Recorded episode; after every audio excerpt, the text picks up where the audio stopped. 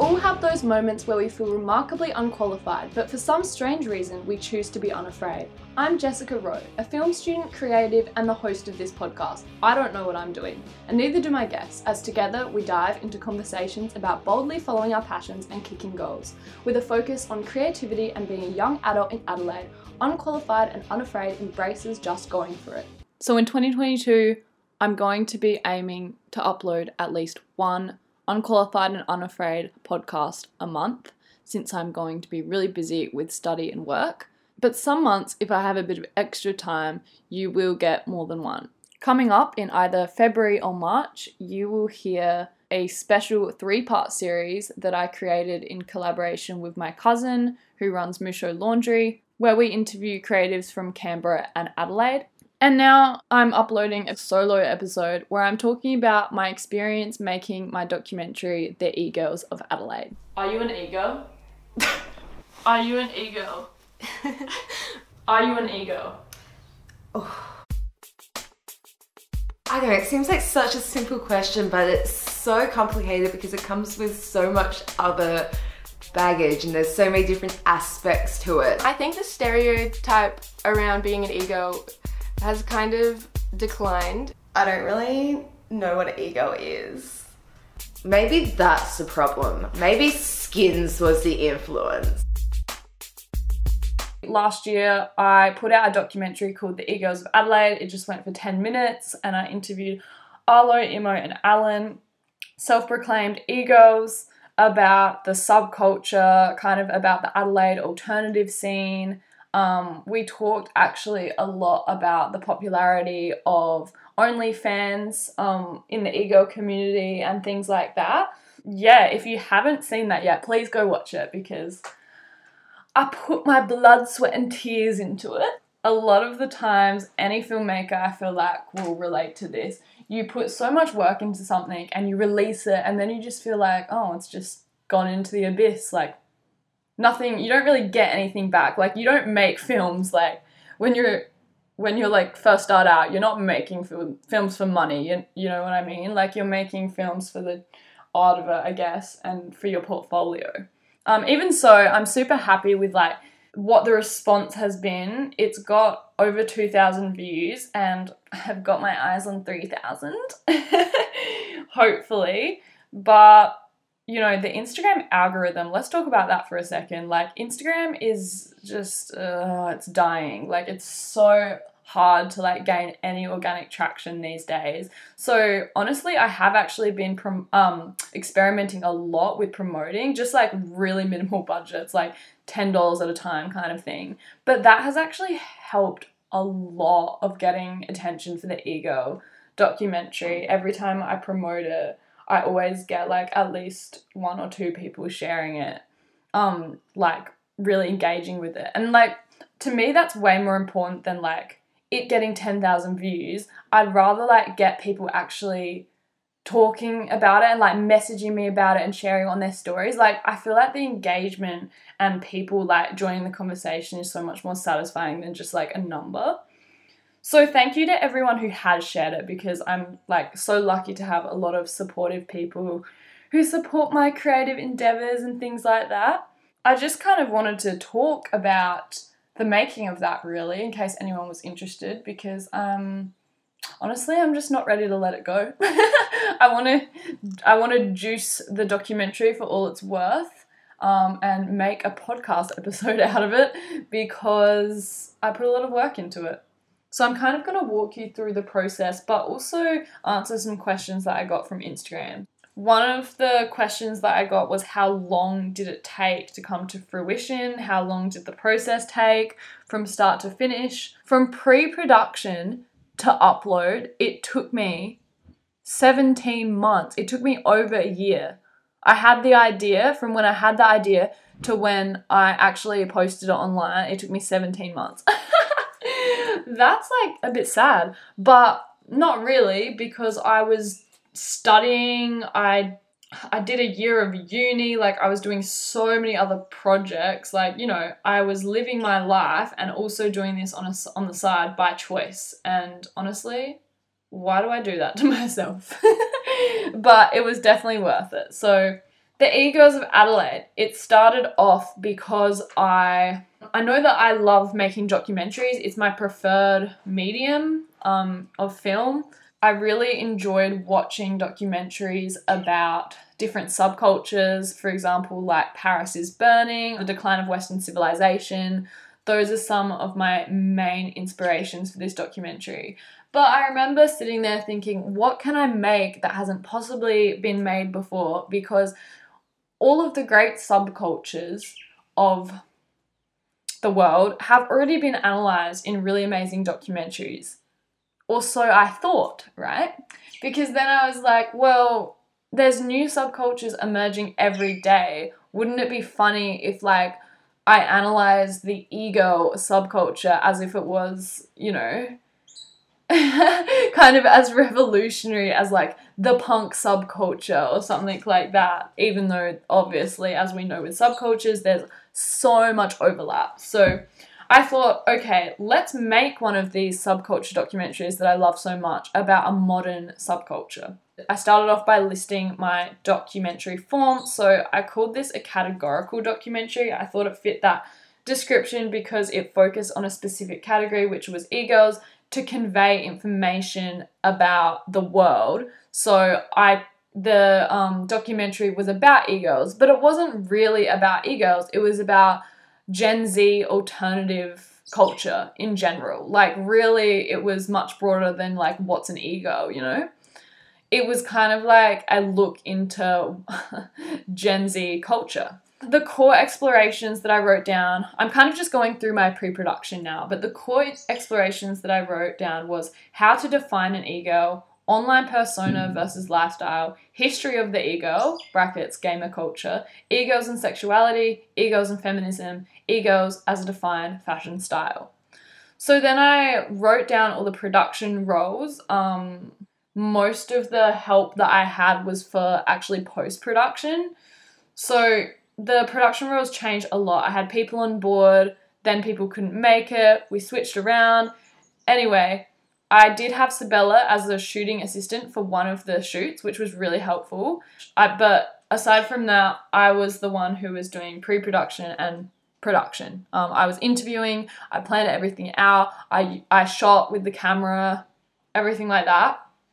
Um, and then when it came to post production, that is when I got help. So, one of the main things I get um, comments about is how awesome the animation is at the beginning.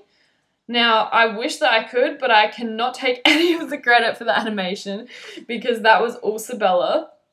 So, um, if you are like, I know that she actually had some people reach out to her after the documentary came out asking her to do some animation work for them. So if anyone is interested in knowing more about that, definitely go to Sabella. And um, I'm very grateful that she did that for me. I know that it was a lot of work um, for kind of volunteering. So big thanks. Oh, I really wanted a set designer, but that didn't work out because like I'm definitely a kind of big picture thinker. I love the interviewing I love the storytelling aspect of it, but I'm not necessarily the best when it comes to like choosing the best way to set up the interview, if that makes sense, like with the set.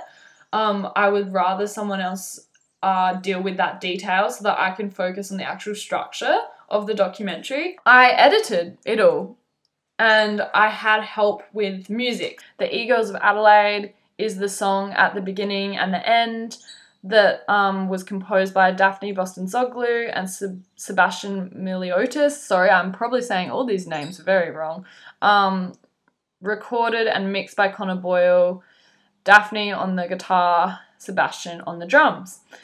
And then we have Egos Online, which was u- one of the songs that was used throughout the documentary that was composed and performed by Erin. So big thank you to all my music makers in the parts of the documentary where it shows uh, all of the egos social media photos from Instagram, you'll notice that the layout of those photos is kind of like in a Polaroid um, frame, and then the background is all these little digital hearts. So Amy Evans created that graphic for me. The other kind of help I enlisted for the post production was I my teacher was really helpful. He gave me so much advice for making this documentary in the post production stages and how to actually make it better. And I definitely learnt so many lessons from that. He also gave me some Adelaide like footage of Rundle Mall and stuff that I could use in the documentary. I wrote a pre production checklist for all the things that I had to do. I did kind of a look and feel references, so a look and feel page. So the reference one was I'm with the band Nasty Cherry. It's a really cool show on Netflix that's made by like Charli XCX and she creates a girl band from scratch and we kind of follow their journey. So the what I wrote is I really liked the femme punk visual aesthetic, the artistic and stage cutaways, the in her bedroom style interviews, and the way that it was kind of so clearly done through the female gaze. The next reference was Paris is Burning. So the bits that inspired me from that is interviews shot while doing makeup, highlights the glamour of the subculture and an intimate look at what their subculture means to them. So if you haven't seen Paris is Burning, it's a really famous um, and really good documentary about um, drag a group of drag queens um in I, I can't remember what city it's based in but it was like a really prominent drag queen community. So then the next reference was the decline of western civilization which is actually a three part well there's three different um, documentaries called the decline of western civilization and they're all um, analyze the punk subculture um, at the time, or like kind of the trendy subculture at the time. So like I think one of them's punk, like one of them's more like glam metal or something. Like don't quote me on this, but there's three different ones all analyzing different kinds of subcultures throughout time. So the bits that inspired me for this was the honest interviews and the fact that at some points it kind of transitioned into a participatory documentary due to the presence of the interviewer's voice. And then I also enjoyed the room tours and the special segments where they kind of like the characters would tour them around their house and things like that. The other reference was just ego Instagram in general. So busy and anti minimalist visuals. Um, so I guess that's maximalist, not anti minimalist. Um, so then I kind of made a note saying this will mostly be determined by the ego's outfits and bedrooms themselves. Um, busy yet cohesive frames, and colourful. The special segment ideas and planning. So these were like all of the ideas that I had for the special segments. What you ended up seeing in the documentary was a shoe collection tour from Alan and a room tour from Arlo. We did film um, a makeup tutorial with Imo, but that just did not really end up fitting in the final project. So yeah, we had to cut that. But the ideas that I had originally was room tour, wardrobe tour, my camgirl setup. Oh, we did actually get a we did get a studio tour from Arlo, which was great in the final one. And we also got a car tour from Arlo. We drove in the Hello Kitty car, which is actually one of my favorite segments. It's like it's very entertaining. My other ideas was building an ego outfit, ego makeup tutorial, taking Instagram pictures, making ego faces, and out and about as an ego. I made a list of all the film festivals that I was interested in, which I did, and I have entered it into two film festivals so far. One of them I know for sure we didn't get into, the other one I'm still waiting on results but I'm not really getting my hopes up to be honest. Something that I did to actually is how I found two of the e-girls was and by the way, all of the um, people who were featured in the documentary are actually non-binary. Two of them go by they them, one of them goes by she and them. I did ask their permission about like using the term ego to describe them for the sake of the documentary and obviously they all volunteered in a documentary called The Egos of Adelaide. So just wanted to clarify that that's why I'm saying ego. The way that I found the egos was I created a little meme. it's it I used um word art, like really tacky word art. I said, woo, tag an ego. We're making a documentary and need egos. DM me for more info. And then it says, please tag your green haired, blush loving friends.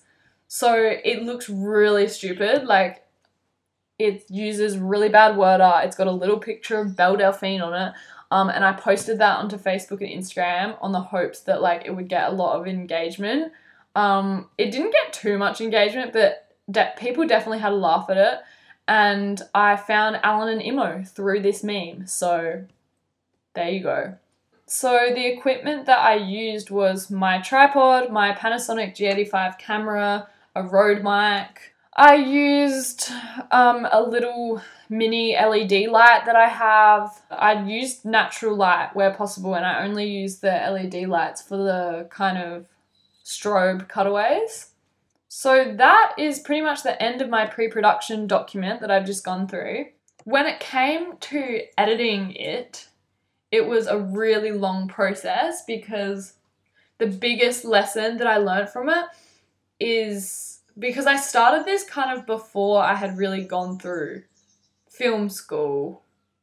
Like, I'd say that now, if I made this again, I would be far more knowledgeable and prepared for making it, but I kind of started this way back before I really had um any proper training, right? So would say definitely definitely know how long your documentary is going to be before you start making it. Know how long your film is going to be before you start making it. Because the issue was I had this massive gigant gigantic list of questions and I was like, well, it'll end up as long as however it ends up. But the problem is when you write your questions in that long list and then you go to edit it, the way you've asked the questions and the way that you've structured the whole shoot makes it harder for you to cut it down, if that makes sense. If you know that you want a really concise five minute film, you're going to ask your questions in that in a way and structure your shoot in a way that caters to that and make sure you're getting as much out of as little questions as possible and having way more focus points.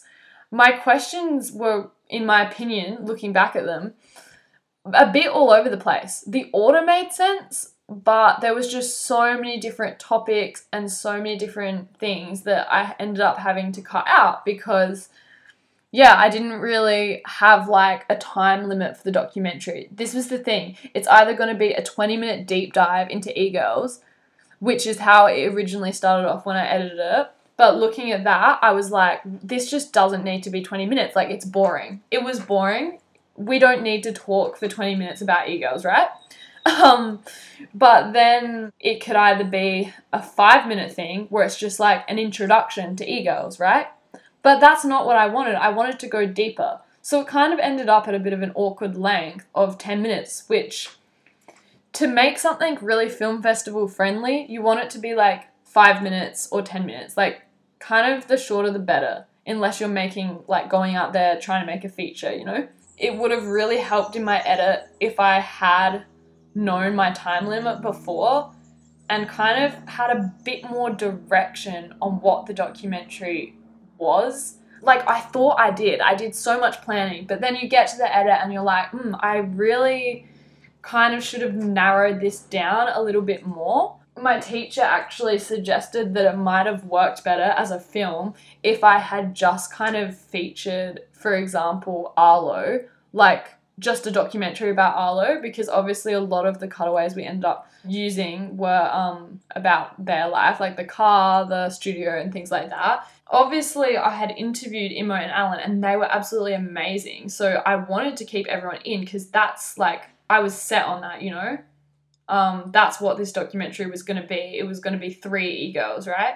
But in terms of like kind of efficiency and structure of a documentary, it could have been better if I had narrowed the topics down and narrowed the even just, you know, featuring one person or something. The thing that also took ages is obviously when you get other people involved making stuff for you, you're working to their time frames, you're working to when they're free. And time where I started assigning like music and assigning animations to people, that's also took a lot of time because we were all super busy. So it took a long time to get those artifacts back so I could add them in And then it was just a matter of finalizing it, getting feedback from my teacher, and getting it out there. I actually had it done for like two and a bit weeks, I think, before I put it out there because I I'd finished it, but I was like, I don't know what to do now. Like, do I just put it out there? It felt like so underwhelming. Like I was waiting for like a sign to put it out there, you know. That's kind of a deep dive into making the egos of Adelaide and what I learned. I would say I'm really keen on making more documentaries like this, probably after I finish my degree next year, because otherwise, whoa, I'm gonna be so overwhelmed. But I really want to create a documentary about the um, sticker bombers, like slap taggers of Adelaide um, in this really similar style, but obviously a lot more structured and just better in general. Because honestly, I know so much more about using my camera now, and I have an ND filter which stops everything from being fucking overexposed, which is great. So, someone asked, why did you pick those people in particular? So, there was really no rhyme or reason to why I chose these people. I'm not in the ego community, right? So, already it is a question of i guess it's like an ethical question of like how can you try to represent this subculture when you're not actually in it you know? And that's an issue i think that i'm going to be like grappling with a lot throughout my creative career. I knew it was going to be kind of hard to find people who would be willing to sit for a documentary. And so to me, if I put something out there, the first people to respond who sound keen, I'm like, well, I know you're reliable because I know you're really interested. I don't have to convince you. You know what I mean? I don't want to pressure someone into doing it. And there's only so far that I could reach as well. Like, I, I posted everything on social media, but you know, social media is an echo chamber. You can't reach like past a certain point, you know what I mean? Like, unless ev- all of my friends were like sharing it, which is hard to mobilize people to do that, um, I was only going to reach a certain number of people, you know? I basically chose these people because they were the ones who seemed the most interested. Arlo, I knew I wanted Arlo in the documentary. Um, they were like the only ego that I really kind of knew. So I was like, I definitely want to have them. So I did message them directly asking, and luckily they were super into it um, because I had followed their Instagram for ages and I knew that they were exactly the kind of person who I would love to feature. You know, they had they at the time they were doing OnlyFans. They were posting a lot of stuff in kind of that ego aesthetic. That worked out really well. Imo and Alan were actually friends. Um, um, and they both kind of contacted me through that meme. I'm super happy with all of the people that I got because they were all super interesting people. And like, it wouldn't have been the same documentary without them. You know what I mean? Like, if I had got one different person, it would have been like a completely different documentary because that's how I like to do my documentaries. I want them to be driven by the people who are actually featured. So, what I loved about each of them is like, Imo was really kind of no bullshit kind of vibe. They they told it how it was and they kind of did their social commentary, you know. Alan was extremely honest, honest in front of the camera and like one of my favorite parts of them is talk was when they were talking about like really I just like get up and try to survive and try to exist and the only way I can do that is by like getting up and like trying to make myself look like this. Something that I will do for my next documentary, Slap Taggers or Sticker Bombers of Adelaide. I really got to make this now that I'm talking it up. Um, I want to really try and infiltrate the community and ask around about who the best people to talk to are. It was definitely harder with e-girls because obviously, like any alternative style, there's so much crossover. It's not like there's one like group that is like, yes, we are the e-girls and this is the most this is the queen ego you know what i mean? Like whereas with slap taggers and sticker bombers i do feel it will be easier because there are those really prolific um, significant sticker bombers that you see everywhere in adelaide right? What made me decide that this was a side of adelaide you wanted to tell? So well, I just think that like any alternative culture or subculture is super interesting, and I feel that Adelaide has the reputation of not being um not having a super artsy or creative culture um which when you're like in when you associate with creative people it's kind of so sad to hear that because there's so many talented really outside of the box um like quirky people in our city and i feel like that needs to be celebrated more rather than like kind of shout on by the naysayers um would you be making more videos about the other subcultures of adelaide definitely i'd love to I'd probably narrow it down a bit more. Like, t- in a way, like the egos of Adelaide is kind of like a one-off shtick, if that makes sense, because it's kind of like a joke. Like, oh, the egos of Adelaide. Like, why are you making a documentary about that? Next time, I think I would make a documentary about groups more established. As I said earlier, for example, like the slap taggers of Adelaide, the sticker bombers of Adelaide um, because that's more of an actual group and you're not just kind of like taking an internet label and trying to define it. Like the whole documentary of the egos of Adelaide is kind of like myself and the egos trying to define what it actually is. Whereas I think if I did another documentary, it would be with a group that's way more defined in itself already. That brings us to the end of the episode. To stay updated on all the exciting things Unqualified and Unafraid has coming up, make sure to follow the podcast on Instagram at you and you underscore podcast.